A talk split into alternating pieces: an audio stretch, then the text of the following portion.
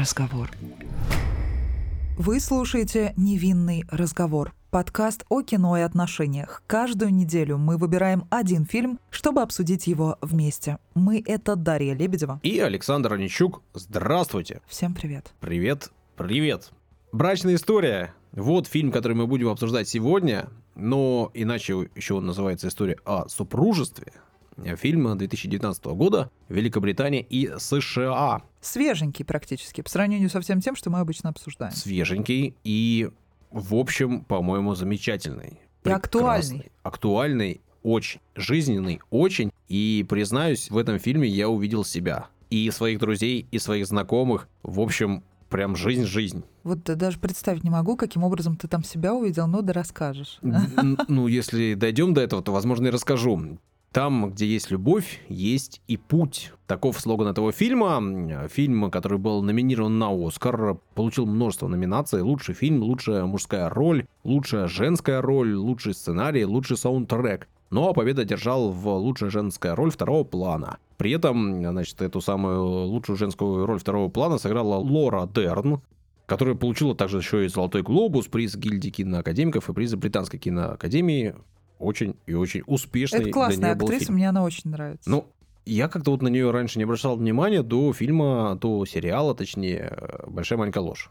Там я ее увидел, там я на нее начал обращать внимание. А вообще-то она, конечно, да, она актриса большая, я так понимаю, что еще в девяносто втором году у нее была номинация на «Оскар», «Беспутная роза», и вообще-то она обладательница нескольких «Золотых глобусов», «Эмми», ну и вот в этом фильме получила кучу номинаций, побед и наград оскароносная актриса Лора Дерн. Ну, для меня безграмотного, в общем, открытия. Адам Драйвер здесь играет главную мужскую роль, и, ну, в общем, тоже до определенного момента, конечно же, это Кайло Рен для большинства. Ты смотришь, не понимая, о чем речь. «Звездные войны. Пробуждение силы» — это большая первая роль его, такая серьезная. Выход на мировую сцену, и потом у него было множество успешных фильмов интересных. Вообще он крутой актер, классный, у него такой, конечно, образ. Ну, у него интересный образ, мне, мне он приятен, он мне нравится. Да, но, насколько я понимаю, такой до, вот еще до «Звездных войн» у него был фильм «Пока мы были молоды» с Беном Стиллером, это такой первый, наверное, большой серьезный проект, и режиссером этого проекта был Ной Баумбак. Это режиссер этого фильма, то есть я так понимаю, что у них еще с режиссером такая связь идет, они работают вместе некоторое количество раз.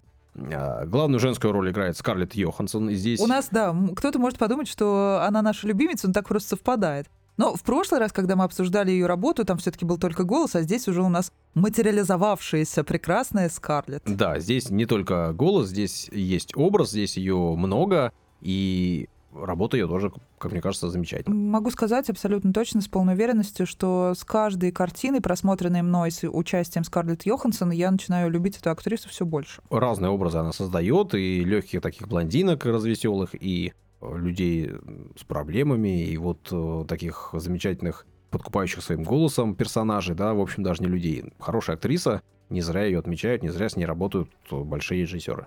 Мы ее тоже любим. Да, это так.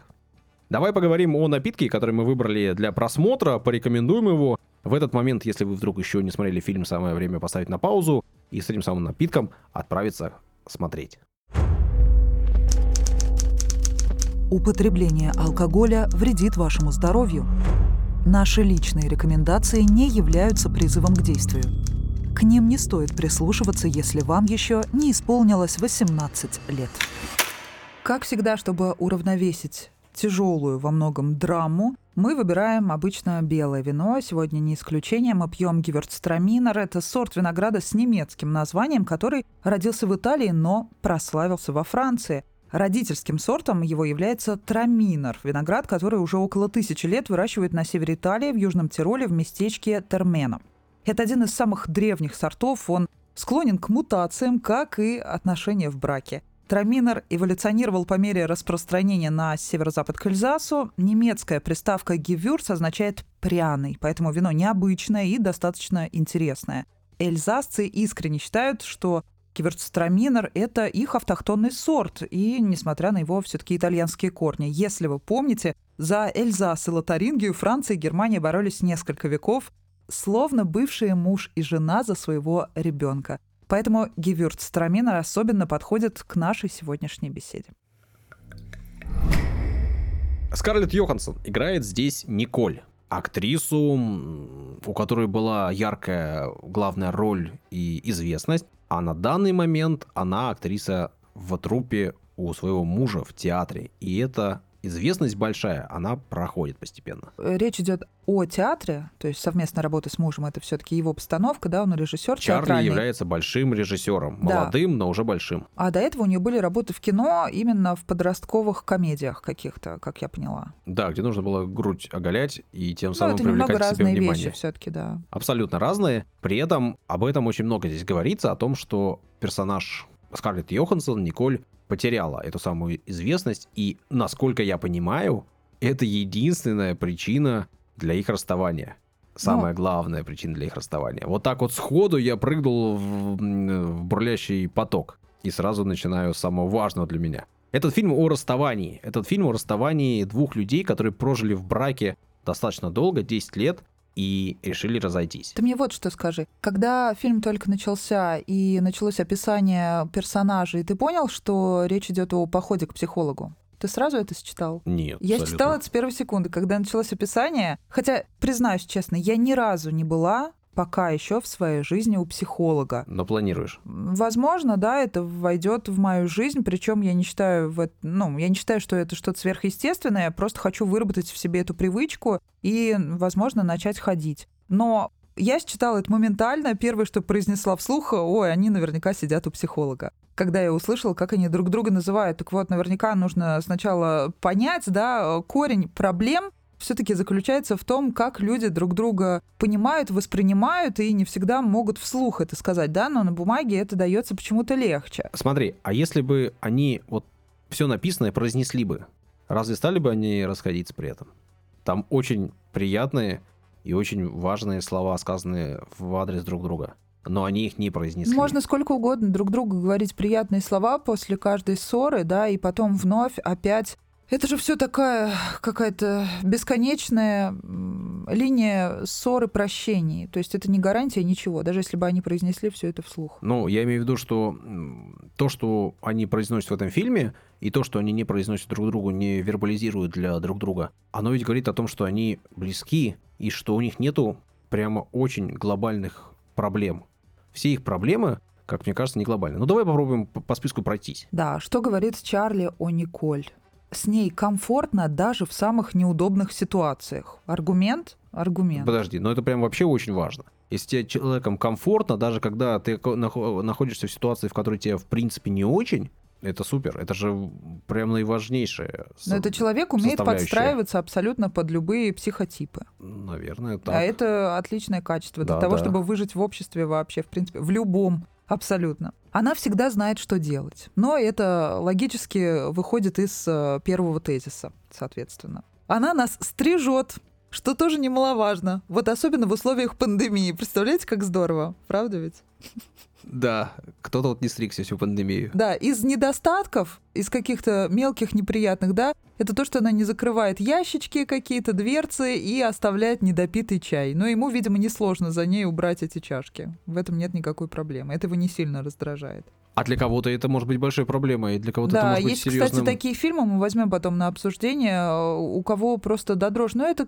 Это к какому-то обсессивно-компульсивному расстройству, да, вот больше отношения имеет, когда вот людей раздражают, там, даже если ручка от пенала откатывается, у меня такое было в школе, мне нужно было, чтобы все лежало очень четко рядом и никуда, ну... На своих местах. Я да. понимаю, но при этом это действительно мелочь, да, но на которую иногда люди обращают жутко огромное количество внимания, и по этому поводу куча проблем возникает. А по сути мелочь, и вот они на нее не обращают внимания. Я говорит... очень долго отходила, кстати, от этого. Я себя приучала к правильному беспорядку, что это тоже нормально, что не нужно себя вот так вот загонять и вылизывать каждый сантиметр вокруг себя. И что можно вот... попроще относиться вообще к жизни в как этом сейчас плане. Пространство вокруг тебя? Меня устраивает мой творческий беспорядок. Окей. Потом, она умеет дарить подарки. Но там, конечно, это все с юмором. Она ему подарила что, какой-то духовой инструмент, в который он пытался там изо всех сил, значит, воздух впихивать. И никаких звуков, да, или какие-то там звуки. На самом деле, это ведь вообще очень классная штука. Уметь дарить подарки, а еще очень классная штука — уметь принимать подарки. Это прям очень важно. У меня такая была проблема всю жизнь. Я обожала дарить подарки. Даже когда я производила собственными руками нечто интересное и должна была это продавать, я в итоге всем все раздарила. Вот эта вот какая-то неистовая щедрость, она иногда мешает. И я, представляешь, такой камин-аут. Я не умею принимать комплименты вообще. И я не знаю, как этому научиться. Мне когда говорит кто-то что-то приятное, я вообще не знаю, как нужно на это реагировать. Я очень странным каким-то человеком становлюсь. И подарки тоже. Ну, подарки мне проще принимать. А вот комплимент — это же тоже подарок. Ну, это одно и то же, по сути дела. Я вообще не знаю, как на это реагировать. Поэтому, ну, вот как бы принимать и дарить подарки — это такая важная составляющая нашей жизни, и этому тоже нужно учиться. При этом, с одной стороны, комплименты, да, откровенно говоря, я тоже не очень умею получать похвалы. При этом любые, да, которые и кажутся мне вполне заслуженными, и те, которые кажутся незаслуженными. Но это один вопрос, да, получать комплименты. А другой — это умение получать подарки. Почему? Потому что есть люди, которым ты даришь что-то с любовью, ты во что-то вкладывался, и, возможно, ты допустил ошибку, возможно, это не вполне то, что нужно, или, возможно, это чуть, там, не своевременно, но при этом человек реагирует так, что тебе после этого уже не хочется дарить подарки. Бывает ведь так. А тут идеально, посмотри, она дарит ему труба какая-то. Труба, по-моему. Да. да. Она ему не нужна, судя по всему, но он не представляет, что с ней делать, он не умеет на ней играть. Но он ведь правильно ее принимает. И это ну класс. Да, это весело. Супер. И он понимает, что она умеет дарить подарки. Ну это ж чушь, зачем труба? Она еще и денег стоит немалых. Но она ему дарит, и он ее принимает. Ну, слушай, он театральный режиссер, там весь инвентарь пригодится. Обычно все разыскивают, да? Так, у кого есть пятьдесят ложек, у кого есть старое пальто, старый чемодан, а тут нужна будет труба, вот, пожалуйста. Ну да, окей, окей, что еще? Здесь точно пригодится. Она умеет банки открывать, а он нет. Ну, и его это возбуждает, ты представляешь? Вот это интересный момент. То есть его ее сила вот эта какая-то притягивает, будоражит. Бывает, наверное, такое тоже. Нет, всякое. Ну это странновато, конечно, но весело. Это все из разряда хихи-ха-ха, да, конечно. Да, ну это скорее шуточное, да, такое, наверное, заявление. Хотя да. Уметь открывать банк — это тоже важно. А она заразительно смеется. Вот это уже мне понятно. Я всегда смеялась с детства заразительно, поэтому все, даже по делу, не по делу, если кто-то вообще зашел случайно и даже не понял, над чем я смеюсь, тоже начинал смеяться. Если человек это смеется хорошее. искренне, то он смеется заразительно, значит, ты смеешься искренне. Только я... искренний смех заражает. Я приняла этот твой комплимент как подарок. Отлично. Я научилась принимать. День прошел не зря. Но самое главное, что он сказал, она моя любимая актриса. Ну, То и... есть он этим признает полностью вообще ее как личность, так, ее достижения. Это же так круто. Так ведь в этом фильме об этом много говорится, и он действительно признает ее своей любимой актрисой. И она действительно является его любимой актрисой. И это правда. И вообще кажется, что все, что он сказал, это правда. Тут нету вроде бы никакого преувеличения или вранья. Это очень искренне и очень честно по отношению к человеку, которого, видимо, он любит. Так что же говорит Николь о Чарли? Она говорит, что он бесстрашный. Непонятно, на чем это основано, но ей кажется, что он бесстрашный. И это приятно. Ну, то есть любой женщине приятно осознавать, что ее партнер бесстрашный. Это значит, что она защищена. Да, это приятно ей. А приятно ли это ему? Если бы кому-то сказали, что он бесстрашный, я не уверен, что это хороший комплимент. В том смысле, что человек-то наверняка чего-то боится. Ну, не бывает людей, которые ничего не боятся. Это, это глупость. Ну, значит, у них таких ситуаций не было на тот момент, когда она составляла этот список. Да, либо он хорошо себя показывает, и он понимает, что он проявляет себя бесстрашным, хотя стойко. Он и боится этого. Стойко в каких-то Не-не-не, критичных ну, ситуациях. Значит, видимо. ну, это такая штука. штука, в общем, да, окей. Он ест так, будто у него отнимают. А, а мужчины бывают по-другому едят? Существуют мужчины, которые едят по-другому? Ну, возможно, где-то в мишленовских ресторанах мужчины едят иначе. Да вот Но ты... театральный режиссер, который бесконечно талантлив и ищет постоянно деньги на реализацию своих проектов, между репетициями забегает домой и ест очень быстро. Поэтому в этом нет ничего ни, ни плохого, ни хорошего. Это просто так. Вот ты спросила, в чем, я, чем персонаж похож на меня. Ну вот я ем примерно так же, мне кажется.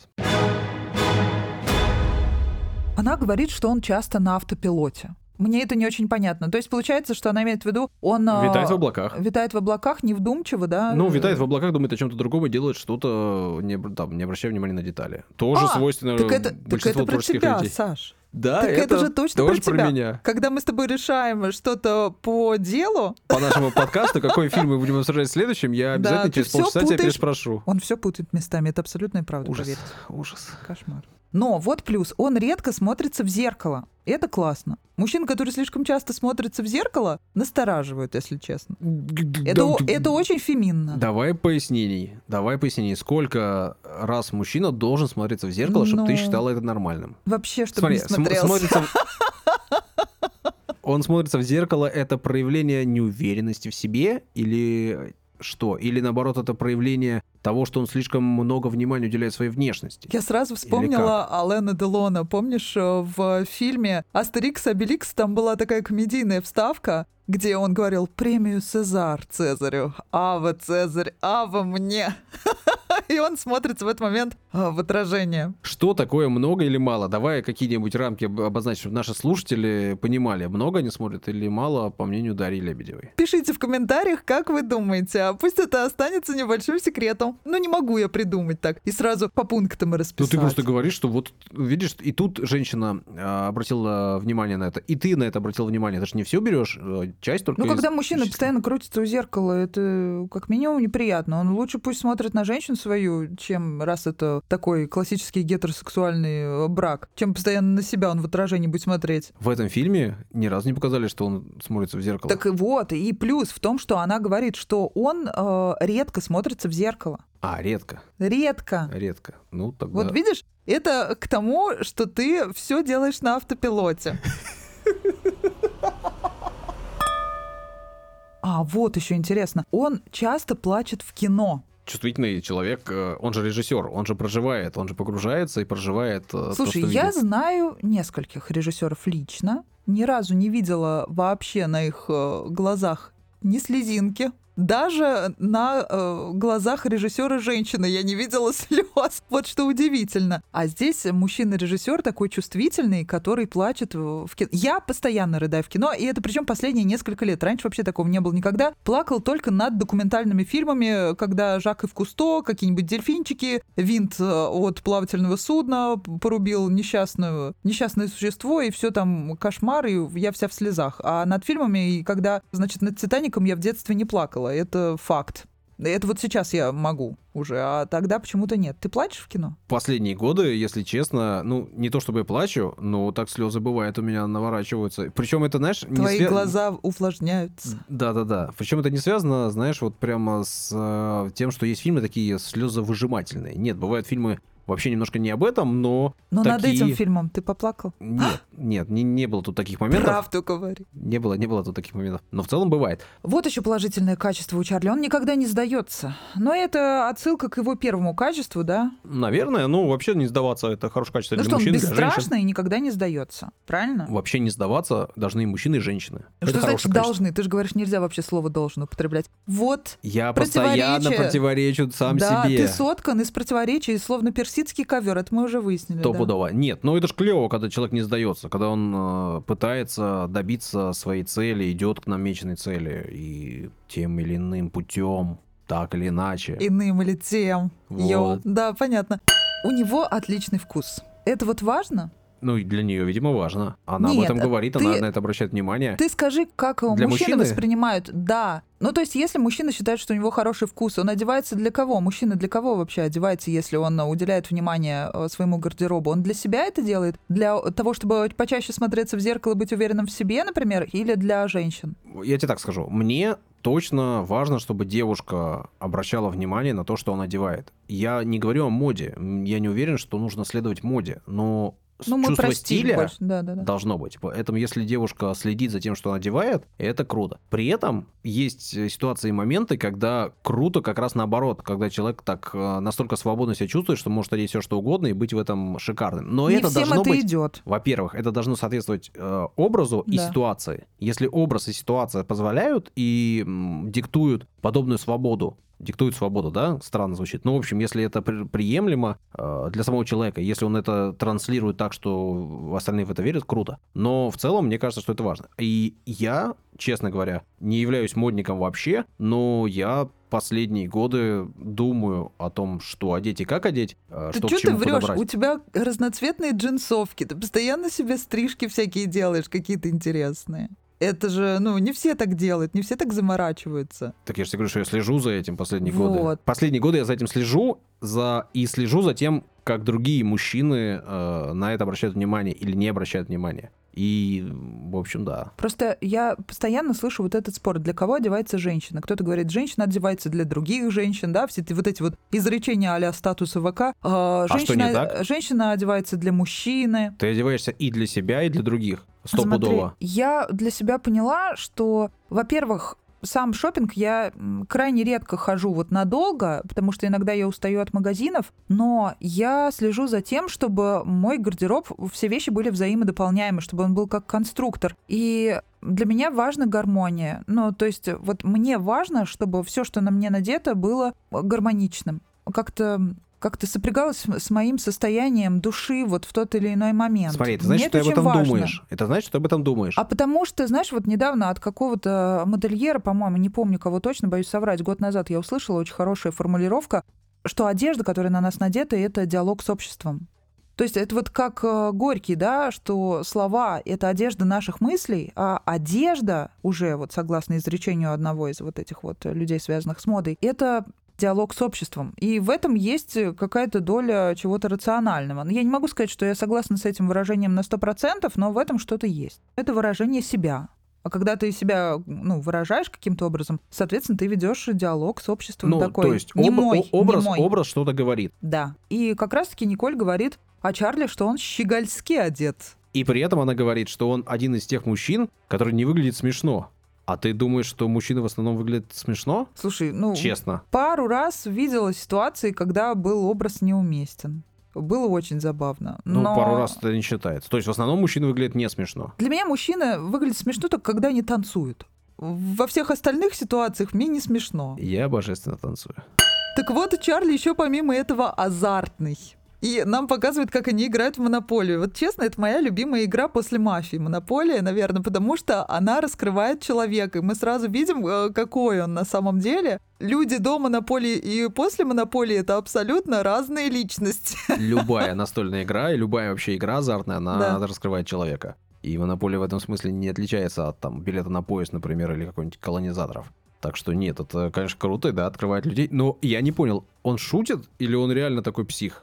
Что он проиграл ребенку и такой, э, что там ходит. Но психует. Он вживается в этот момент в образ. Мне показалось, что он очень натурально все это сделал. Ну, это странно. И мне это очень близко и знакомо, потому что обычно я играю в «Монополию» с мужчинами, которые именно вот так себя ведут. И это очень мило. Так, ну, есть люди, которые прям не, не очень любят проигрывать, точнее, очень не, не любят проигрывать. А я да. думаю, что это же мелочь, это же игра. Ну, проиграл, да ладно. Ну, иногда, конечно, нет. Иногда прям надо биться. А иногда, ну и ладно. Ну, сыну ты же проиграл. Он же с сыном. Ну и что? Играет. Ну и ладно. Сын порадовался. Супер, хорошо, классно. Вот одна из последних игр, в которую я играла, это был «Взрывной котенок», «Взрывные котята». Я играла с друзьями, с родственниками, с мамой. Мы играли во «Взрывных котят». Такая милая игра какая-то. Не особо она интеллектуальная по сравнению со всем, что мы перечислили до этого, да, но она какая-то расслабляющая, веселая.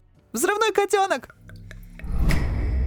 Но самое классное, самое главное его качество, по мнению жены, да, это то, что он любит детские истерики и любит быть хорошим отцом. Это вообще, чтобы такое женщина сказала о мужчине, я крайне редко слышу, потому что я сейчас в таком возрасте нахожусь, что большинство моих подруг уже в разводе, кто-то уже во втором браке. Большинство моих подруг и друзей с детства, они все выросли в разведенных семьях, поэтому я вот такой формулировки, ну, крайне редко я такое слышу, и это приятно. И она сказала, что он любит ребенка и любит даже то, что другие не переваривают, да, например, детские истерики. Он не любит их, но он их, он к ним относится хорошо. И она тоже хорошая мать, она играет с ребенком откровенно и честно. То есть они оба говорят, что они отличные родители в этом смысле взаимоотношения с ребенком. Да, к сожалению, наверное, если посмотреть на большинство мужчин, они относятся к детям, ну так, поверхностно. Ну, типа, немножко времени уделил, и хорошо. А почему? А если в разводе, то совсем. Вот давай разберем эту ситуацию. Смотри, вот как я это вижу. Вот это очень важная тема. Она действительно важная. Первое. Мы уже косвенно касались этого вопроса, такого глубокого и сложного, и во многом такого вызывающего даже слезы у многих людей в жизни, да, особенно тех, кто безумно хочет детей. Вот когда мы обсуждали Фриду, да, ну, то есть это трагедия всей жизни, женщина в момент беременности, она срастается с тем плодом, который э, внутри нее постоянно увеличивается, да, и становится живым, все более живым с каждым днем. Это нечто такое, к чему ты испытываешь, по идее, безусловную любовь. Хотя мы уже выяснили и говорили с тобой, да, когда восемь женщин обсуждали, что бывает это по-разному. Бывает по-разному, и безусловная любовь иногда даже не возникает. Но это скорее, согласись, исключение, да, которое подтверждает правило, но оно есть. И такие случаи сейчас вот уже, когда все открываются, да, все больше друг перед другом, мы все больше слышим о таких ситуациях. И что люди признаются в том, что это даже, ну, нормально, это признайте, что такое есть. При этом Николь говорит, что как только рождается ребенок, он начинает от тебя отдаляться. И это неизбежный процесс, и это правда. И женщинам, конечно, с этим сложно. Она девять месяцев ждет появления ребенка, это часть ее. Да, и причем самый важный момент, что нужно сказать, у женщины, в отли... почему еще отличие, да? У женщины меняется полностью психика. Меняется, Вообще меняется. меняется. Психика, это от нее не зависит. Меняется гормональный фон, который как раз-таки меняет психику. И а у мужчины женщина, нет. Эти изменения, они начинаются в ее организме, она их чувствует физически. Все абсолютно точно. Но после того, как родился ребенок, да, через какое-то время гормональный фон должен прийти в норму. Если он не приходит, то нужно обращаться к врачам. Но все равно женщина уже не станет прежней никогда. Она не станет прежней. Но и мужчина после рождения ребенка, если он это осознает, если он осознанно подходит к этому вопросу, я думаю, что у женщины просто есть время осознать это. Она видит эти изменения постепенно, да, и, и меняется ее организм, и с этим меняется мир вокруг. То есть она меняется, меняется мир вокруг, потому что она в нем меняется. Восприятие мира. Не мир меняется, а восприятие мира вокруг. А у мужчины это происходит... Жену отвезли в роддом Смотри, рожать. А это зависит от возраста. Ну вот, например, понятно, если там в паре забеременела девушка, там лет девятнадцать-двадцать, и вот тогда у женщины меняется гормональный фон, да, она уже готова стать полностью матерью, она полностью изменилась. И у мужчины вот этот шок, он не понимает, что, почему она теперь ведет себя иначе, как к этому подстроиться. Он не выдерживает этого, уходит. Смотри, молодой, например, мужчина. Такая ситуация возможна с мужчиной, которому уже около тридцати пяти, например, или это вообще от возраста да, не зависит? Конечно, возможно, это не зависит от возраста. Я думаю, что это зависит от того, насколько мужчина в... погружен в процесс.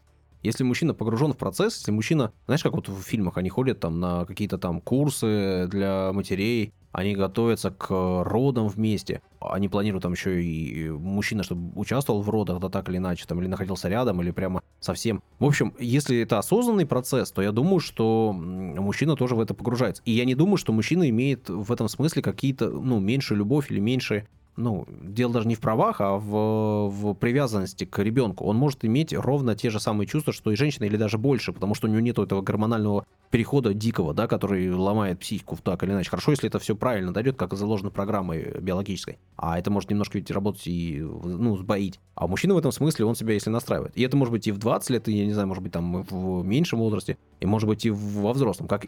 И наоборот, и в сорок лет мужчина может стать отцом. Ну смотри, это вот сколько нужно ждать, ребенка. Ну вот, например, пара, да? Ну окей, привет, Бигбедер, да, любовь живет э, три года, и речь идет о страсти, да, но условно говоря, можно, да, как-то с этим согласиться, с чем-то не согласиться, но, например, если там три года проходит, страсти уже нет, то есть э, чисто физиологически люди уже меньше занимаются любовью, и вообще у них меньше шансов завести, например, детей, и им уже вообще, может быть, это не нужно, но в, в то же время мужчина уже социально, как бы он себя настроил, что да, он готов к, к рождению ребенка, он к этому как-то там готовится, а когда обычно все происходит там на первых месяцах знакомства, как большинство людей так женится, да, уже в процессе, как бы находясь в подготовке к рождению ребенка, то, получается, мужчина не успел подготовиться, да, то есть женщина к нему еще подстроиться, что ли, должна, к тому, чтобы он долго себя готовил к этому морально, или что это такое? Или подождать, пока вся страсть пройдет, да, а потом уже давай ребенка звать, потом другие проблемы начнутся. А, а чего плохого завести ребенка там через пять лет, пусть только выступили в брак? Но это зависит от думаю, отношений, что... я просто такую утрированную я, формулу я понял, я понял у тебя. Что ты не про себя рассказываешь, нет, это понятно, я говорю о том, что, конечно, мужчине нужно готовиться, но, представляешь, вот в его жизни, вот конкретно, да, если он еще не обращает внимания на ее изменения, то с ним ничего не происходит. И он не видит никаких там серьезных изменений глобальных. В нем изменения произойдут в тот момент, когда ребенок окажется дома. И вот когда он окажется дома, когда он увидит этого ребенка, когда его жизнь начнет меняться в связи с тем, что появился ребенок, ему нужно будет менять свою жизнь. Женщина меняет свою жизнь девять месяцев. Она там становится менее мобильной, а у нее меняется там предпочтение в еде и всякое, всякое, всякое. Да, всяко, и у нее вариантов всяко. Нет. То есть если она Понятно. сделает что-то не так, ее и общество осудит, ее осудит все вокруг. А да. мужчину никто не осуждает почему-то за ну, это. Да, в смысле, у нас это все принимают за норму вообще. Все женщины осуждают мужчину, который плохой отец. А все другие женщины мужчины говорят... мужчин не осуждают, которые уходят из семей вот так, просто так. Потому что, ой, что-то она изменилась, какая-то истеричка, и вообще она потому разжирела, что... и вообще все не так. Потому что другие мужчины, наверное, в... ну, проявляют солидарность не в том смысле, что они просто мужскую солидарность проявляют, а в том смысле, что они, наверное, понимают. И понимают, через какие сложности проходит пара. Ну, пара проходит через сложности. И они просто понимают, что окей, он не справился. Ну, типа, его жалко, что он не справился. И не только его жалко, жалко всю семью. Ну, не они не справились с этим, с этим неприятное проблемой. Неприятное чувство еще, жалость это какая-то. Жалко его, он не справился. Ну, ее а жалко, семью жалко. Вот это вот, а дай ребенка. Мы с тобой это обсуждали сто раз и будем обсуждать. Вот вы, давай сейчас обсудим. Смотри, в этом фильме... Да это часть ее, в смысле, отдай ребенка. В этом ребенка. фильме... Ну, во-первых, я уже сказал, да, что я не вижу больших проблем у этой пары. В чем так заключается... в том-то и дело. Я вот в тоже хочу спросить, почему они развелись? Почему? Ты мне, может, ответишь да, на этот она, вопрос? Да, она, Николь, рассказывает, почему они развелись. Она была большой звездой. Она приехала в Нью-Йорк в качестве звезды, познакомилась с молодым, никому неизвестным режиссером. У них зародились взаимоотношения. Ну, что она не растет профессионально. И, и она не, не растет, она убывает, а он растет. И ей кажется, что он растет, во-первых, за счет нее, это первое, а во-вторых, что он просто растет, а она в лучшем случае остается такой же, а вообще-то гаснет. В общем, и стагнация ее, она. И ее бесит, что она перестала быть звездой первого плана, а он стал. И все стали обращать внимание на него и на то, как он работает с труппой. Это не может быть одной единственной причиной Она для развода. Она эту причину э, выводит как единственную проблему. А потом уже на эту проблему, когда они год не спят вместе, появляется вторая проблема, что он ей изменил. А она об этом узнала. И она не готова простить ему измену. Хотя на самом деле видно, что по большому счету это ничего, ну, не так уж сильно важно для нее. Потому что, в принципе, их взаимоотношения не, не Потому что не она понимает ужасными. прекрасно, что он ее любит и продолжает любить, и что эта измена ничего не значит. Но когда отношения настолько близкие, и все, по сути дела, идет так хорошо, то измена воспринимается не так, как мы обсуждали, да, когда все там уже заранее знали, кто там есть кто, да, и все карты вскрыты, и человек там каждую неделю вообще с новой натурщицей спит, например. Здесь вообще другая история. Здесь измена воспринимается как нечто серьезное, глубокое и личное, по идее. Хотя она не выдает этого, но на самом деле это так. Потому что это же еще вопрос, вопрос гигиены.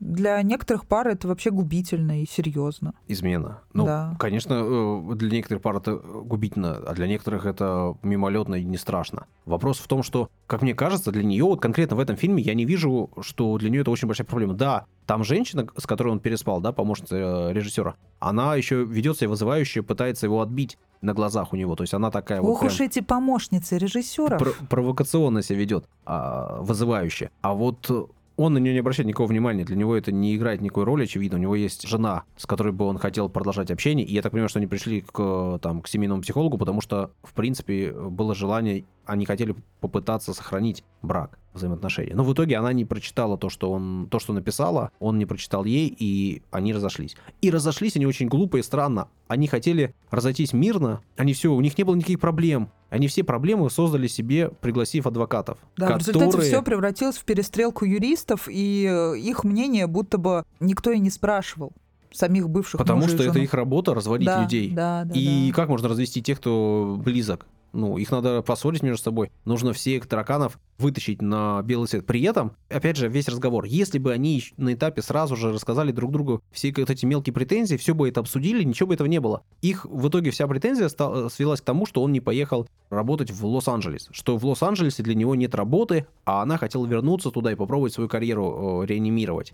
Киношную. Ей надоел театр. При этом фильм заканчивается тем, что он приезжает в Лос-Анджелес и находит там работу. И он принимает возможность жить рядом с ребенком, с бывшей женой уже. А если бы он это решение принял два года назад, если бы она ему объяснила все это пять лет назад, что она хочет, что она, ну, что ей хочется попробовать другого. Если бы он ее услышал, и они бы вернулись а в Лос-Анджелес... А он бы наверняка услышал, потому что мы видим, что у них доверительные отношения. Ну, в целом, да. Просто, видишь, он э, об этом говорит несколько раз в фильме, что он думал, что они просто это обсуждают. Ну, просто обсуждают. Это к вопросу о том, что все... проблемы решаются словами через рот, и никак иначе. Да, Да. И если бы она ему объяснила, что это не просто для нее какая-то прихоть, а что это необходимость, что она прям этого очень сильно хочет, наверное, он бы ее услышал, может быть, даже не с первого раза. Но женщины ведь умеют быть настойчивыми, если хотят. Женщины умеют добиваться своего, если они этого очень хотят. Да можно даже не добиваться, достаточно сказать вслух. Это вот, кстати, небольшое лирическое отступление к вопросу о подарках, да, если уж там кто-то решил завести там какие-то отношения, брак, семью, там и так далее, все как, как вам хочется. Если вы хотите какой-то конкретный подарок и все время ждете, от кого-то намекаете, там глазом подмигиваете, еще там что-то, говорите напрямую. Я хочу в Рио-де-Жанейро. Мы копим на Рио-де-Жанейро. Мужчина, поверьте, сразу поймет, что пора в Рио-де-Жанейро. Нет, ну давай, давай, давай, давай так. Не все мужчины такие уж э, слепые и э, глупенькие, как я, например. Да, я вот действительно с, на- с намеками прям дружу плохо. И э, есть вещи, которые я запоминаю, обращаю на которые. Но я внимание... очень сильно сейчас утрировала, как ты понимаешь, да? Да, не, это... не, ну для меня на самом деле так примерно и работает, к сожалению, да, то есть. Ну видишь, как здорово. Нет, нифига не здорово. На самом деле это плохо. И я признаю, что это в некотором смысле, конечно же, проблема. Но есть мужчины очень чуткие, они прям обращают внимание, как во всех романтичных фильмах. Она прошла возле... Потом они обычно к другим мужчинам уходят. Нет, ну она прошла возле какой-нибудь... Это шутка была. Возле какого-нибудь... Что это? Как это называется? Витрины, увидела что-нибудь, обратила на это внимание, даже не сказала ему. Он посмотрел, как она взгляд поймала ее и потом купила и подарила ей. Ну, конечно, так тоже бывает. На самом деле есть у меня знакомые классные парни, которые вот такие классные ребята. Я не такой. Но... Даша права, кому-то лучше сказать открыто. И это ведь решит проблему. И ты в этом нет ничего ему... плохого, да. Да нет, конечно, но чего плохого. Но он такой человек, ты его Зато любишь ты за что-то другое. Зато ты точно получишь тот подарок, который ты хочешь. Да, и ты его любишь за что-то другое. И кто-то может сказать, да, вот мои друзья, вот те самые чувствительные, внимательные парни. Я хочу, чтобы ты парни. сам догадался, чего я хочу, да как? Это проблема с женщинами, так бывает такая, да. И если ты с такой женщиной, то у тебя проблема. Я к тому говорю, что вот, например, я плохо обращаю внимание на такие штуки. Ну, вот это правда. И моя э, девушка это знает. И для нас это не проблема. Но это бывает проблемой для моих друзей. Они такие говорят, в смысле? Почему ты ей подарил то, что она хотела, и еще лучше там выбрал вместе с ней то, что она хотела? А где же сюрпризы? Для них это проблема, потому что они такие, эй, а для нас это вроде не проблема. И мы с этим живем. И, и может, мы договорились о том, что я болван бесчувственный в этом смысле, а она ну, хочет смотри, то, что она хочет. Ну смотри, даже зная предпочтение э, своего партнера, можно сделать сюрприз. Ну вот, например, да, то, конечно. Тот, тот же самый, любой город мира, например, ты знаешь, что твоей девушке там нравится, не знаю, Берлин. Напиши список из десяти, мы поедем да, в один из десяти, в да, какой-то не знаешь. Да, и вдруг в какой-то неожиданный момент ты говоришь, сегодня мы едем в Берлин, и она такая, вау, это супер, классный подарок. Вот, ну почему так-то нельзя сделать? Да, вполне это именно. Все реально. Проговори все нужно. Да, Проговори, да, да. что ты хочешь вернуться в Лос-Анджелес, потому, потому, потому. Они э, держи это до последнего, потом лишай его, не знаю, там, секса, и он спит на диване. И, конечно, в такой ситуации мужчина, даже любящий, может взять да уйти на сторону. Ну, вот этот вопрос про лишай-не лишай тоже, это же обоюдное какое-то. Нет, так она и себя лишает, но, видимо, для... это же ее решение. Видимо, она к этому готова, и себя лишить, и его лишить. Но для него-то это какое-то наказание, она приняла решение, и она как-то его наказывает этим. Ну, судя по всему, да. Да, я не думаю, что это какая-то мера наказания. Почему? Это просто, когда люди находятся в режиме вот этом ссор, да, и каких-то разногласий, то просто даже уже и не хочется ничего. Ну, может быть, но просто он это, как говорит, что у нас с тобой не было ничего год, и я поэтому переспал там с кем-то. А ну, не потому, тоже что... так себе отмазочка. Ну, тоже должен был что-то предпринять в этом направлении. Ну, ладно, это другой вопрос, ну, третий. Т- да, да, нет, я не, не оправдываю его измену. Абсолютно это некрасиво. Тем более измена вот с кем-то из коллектива из своего. Ну, то есть, понимаешь, это же он себе да, еще в котором проблема. Она тоже работает. Да, да, да. Он создает и проблемы для себя, и тем более, что она работает. Да, и там эта девушка начинает вот вести себя некрасиво, и это же тоже все остальные видят, да? То есть, это вызывает какие-то прям очень много. Это так вот, когда ты гигиена говоришь, для меня это больше такая психологическая гигиена. И, ну, в этом смысле, да, да в абсол- этой абсол- ситуации. Абсол- абсолютно. Ну, то есть неправильно, да, значит, типа, где ты ешь, там не надо ходить в туалет. Ну, вот, вот как вот так вот. Я не сравниваю, да, эти вещи. Просто, ну, разделяйте, пожалуйста, как мне кажется. Не надо разделять, если не хотите. Я буду разделять, а вы не разделяйте. Вот, кстати, вопрос про работу. Они там обсуждали, что у них из совместно нажитого имущества самое главное — это совместный успех.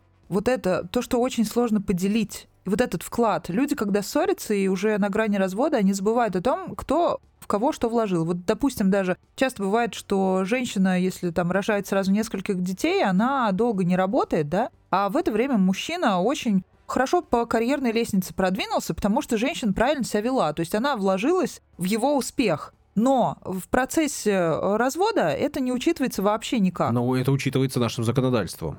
Ну, муж и жена делят все приобретенное имущество пополам. Понятно, что нельзя разделить карьеру его. Ну как ты да, ее разделишь? Да, да. А имущество будет разделено. Просто об этом никогда не говорится. Ну то есть мужчина всегда это воспринимает как какую-то потерю и не понимает, что действительно женщина, она вкладывалась в то, ну, чтобы он добивался чего-то. К сожалению, да, многие мужчины думают, что... Не замечают что этого, это не понимают. Только они заработали да, эти деньги, да, да. что только они заработали Хотя это имущество. Хотя до знакомства с этой женщиной они были голодранцами. Например, да. Такое очень часто да, бывает. При этом, что понятно, что законодательство таково, что все, что ты до брака, это твоим и останется. То есть это не будет делиться.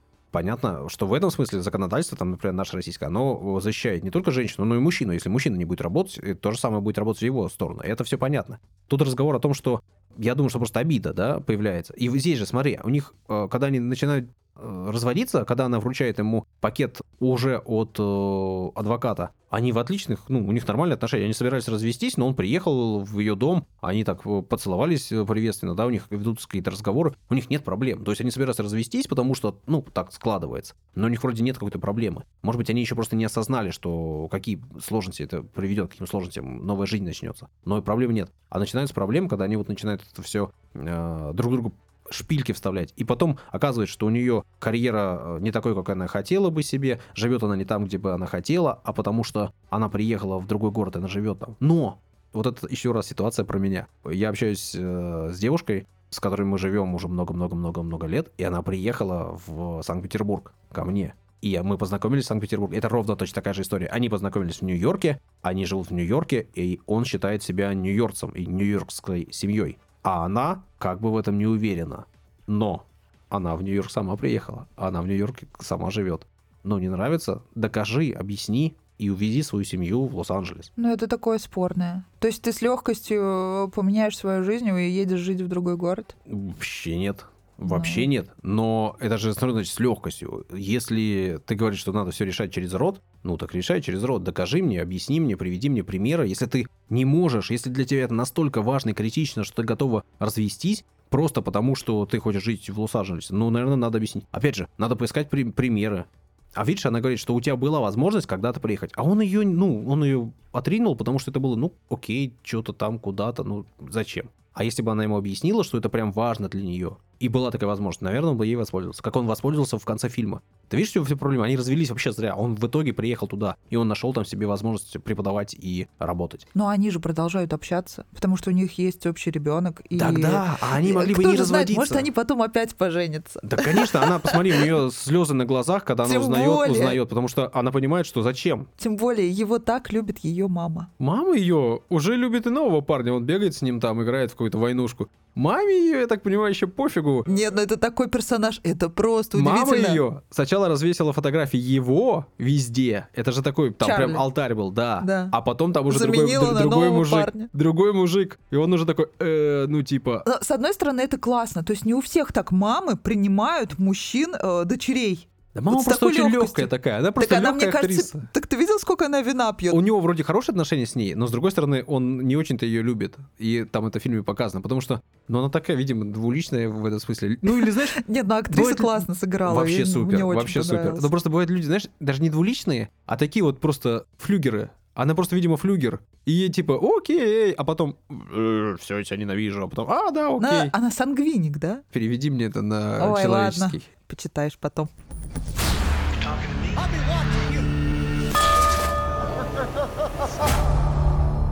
Так вот про отцовский инстинкт, который как истина где-то рядом. Ну, ну. Попробуй мне доказать, что он существует. Да я, как... х... я хочу, чтобы ты мне доказал. Да, ну как я тебе докажу? Это нужно быть, наверное, профессионалом и работать, и иметь огромное количество действий. Ты что, не подготовился? Я тебе просто уверенно могу сказать, что мужчины любят своих детей, и для них... Для части мужчин это очень важная часть их жизни. Очень бы хотелось, чтобы эта часть, как была ты говоришь, побольше. Мужчин, да, увеличилась как-то в своих объемах, чего и вам всем желаем. Женщины Я думаю, что... не способствуют этой ситуации. И наше законодательство, точнее, применение нашего законодательства вообще не способствует этой ситуации. Поэтому, к сожалению, о равноправии в этом смысле у нас даже рядом нету речи. Мы с тобой обсудили в очередной раз фильм о разводе. При этом в данном случае развод такой, как я и сказал, максимально естественно показанный и максимально бессмысленный. Зря они разводились, на мой взгляд. Надо было просто еще немножко поговорить, и нужно было у того самого психолога просто прочесть письма, с которых начинается этот фильм. И остались бы они вместе, потому что когда он читает ее письмо в конце с ребенком, он прямо чувствует, как, как он потерял какого человека. И она стоит рядом, и она понимает, кого она потеряла. Да, не стесняйтесь говорить друг с другом, и самое главное, признаваться самому себе в том, что то, что с вами происходит, это реальность, и это стоит обсуждать. Вот мы не стесняемся обсуждать вслух все самые важные актуальные проблемы, пусть и основываясь на фильмах, и вы тоже. Смотрите хорошие фильмы. И не стесняйтесь рассказывать о том, как вам наш подкаст. Вот не стесняйтесь, берите и говорите нам. Выпуск понравился, выпуск не понравился. И ваши комментарии нам крайне-крайне-крайне помогут в развитии проекта. А мы хотим его развивать, мы хотим расти вместе с вами, продолжать его делать для вас. Так что там, где вы слушаете наш подкаст, поставьте нам оценку любую. Хотите единицу, хотите пятерку, лайк, если он есть, или дизлайк. И напишите пару слов любых. Они будут нам полезны. Смотрите хорошее кино, пейте хорошее вино и рекомендуйте новые фильмы нам. Пока-пока. Всего хорошего. Thank you.